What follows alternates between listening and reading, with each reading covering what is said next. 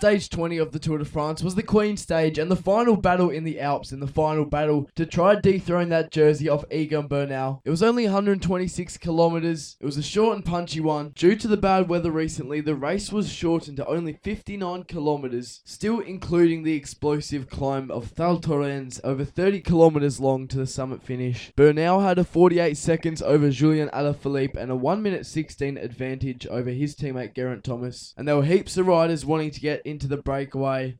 It was a full blown effort all day from the attackers, as it was only 59 kilometers long. As I said, it was torrential rain and landslides going on the roads. Through the Alps, it was unrideable, so the directors had to cut it short. And as the stage felt like it was just getting started, they were onto the 30 kilometer climb. And Vincenzo Nibali was the first one to draw blood, going clear from his rivals. A few of them were able to stay, but Nibali then pulled away further up the climb. Jumbo Visma were driving the pace at the peloton, making it really hard for the legs of Alaphilippe. And after all the excellent riding that Alaphilippe has done in the last three weeks, he's made a brilliant race.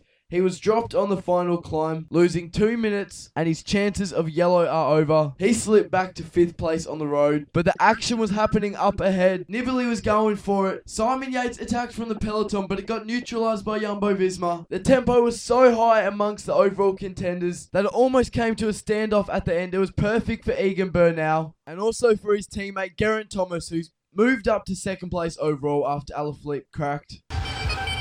The Shark of Messina, Vincenzo Nibali, was too strong, holding off a late minute charge from the world champion Alejandro Valverde in his final Tour de France, collecting his final Tour stage win. He's a legend, he's won the Tour before, the only person to win during the Team Sky and Team Ineos dominance. Bravo, Vincenzo Nibali. And a huge congrats to the yellow jersey, Egan Bernal. He's riding into Paris with the Maillot Jaune, first ever Colombian to do so. In second place is Geraint Thomas, 1 minute and 11 behind. Third, Steven Kruijswijk, 1 minute 31.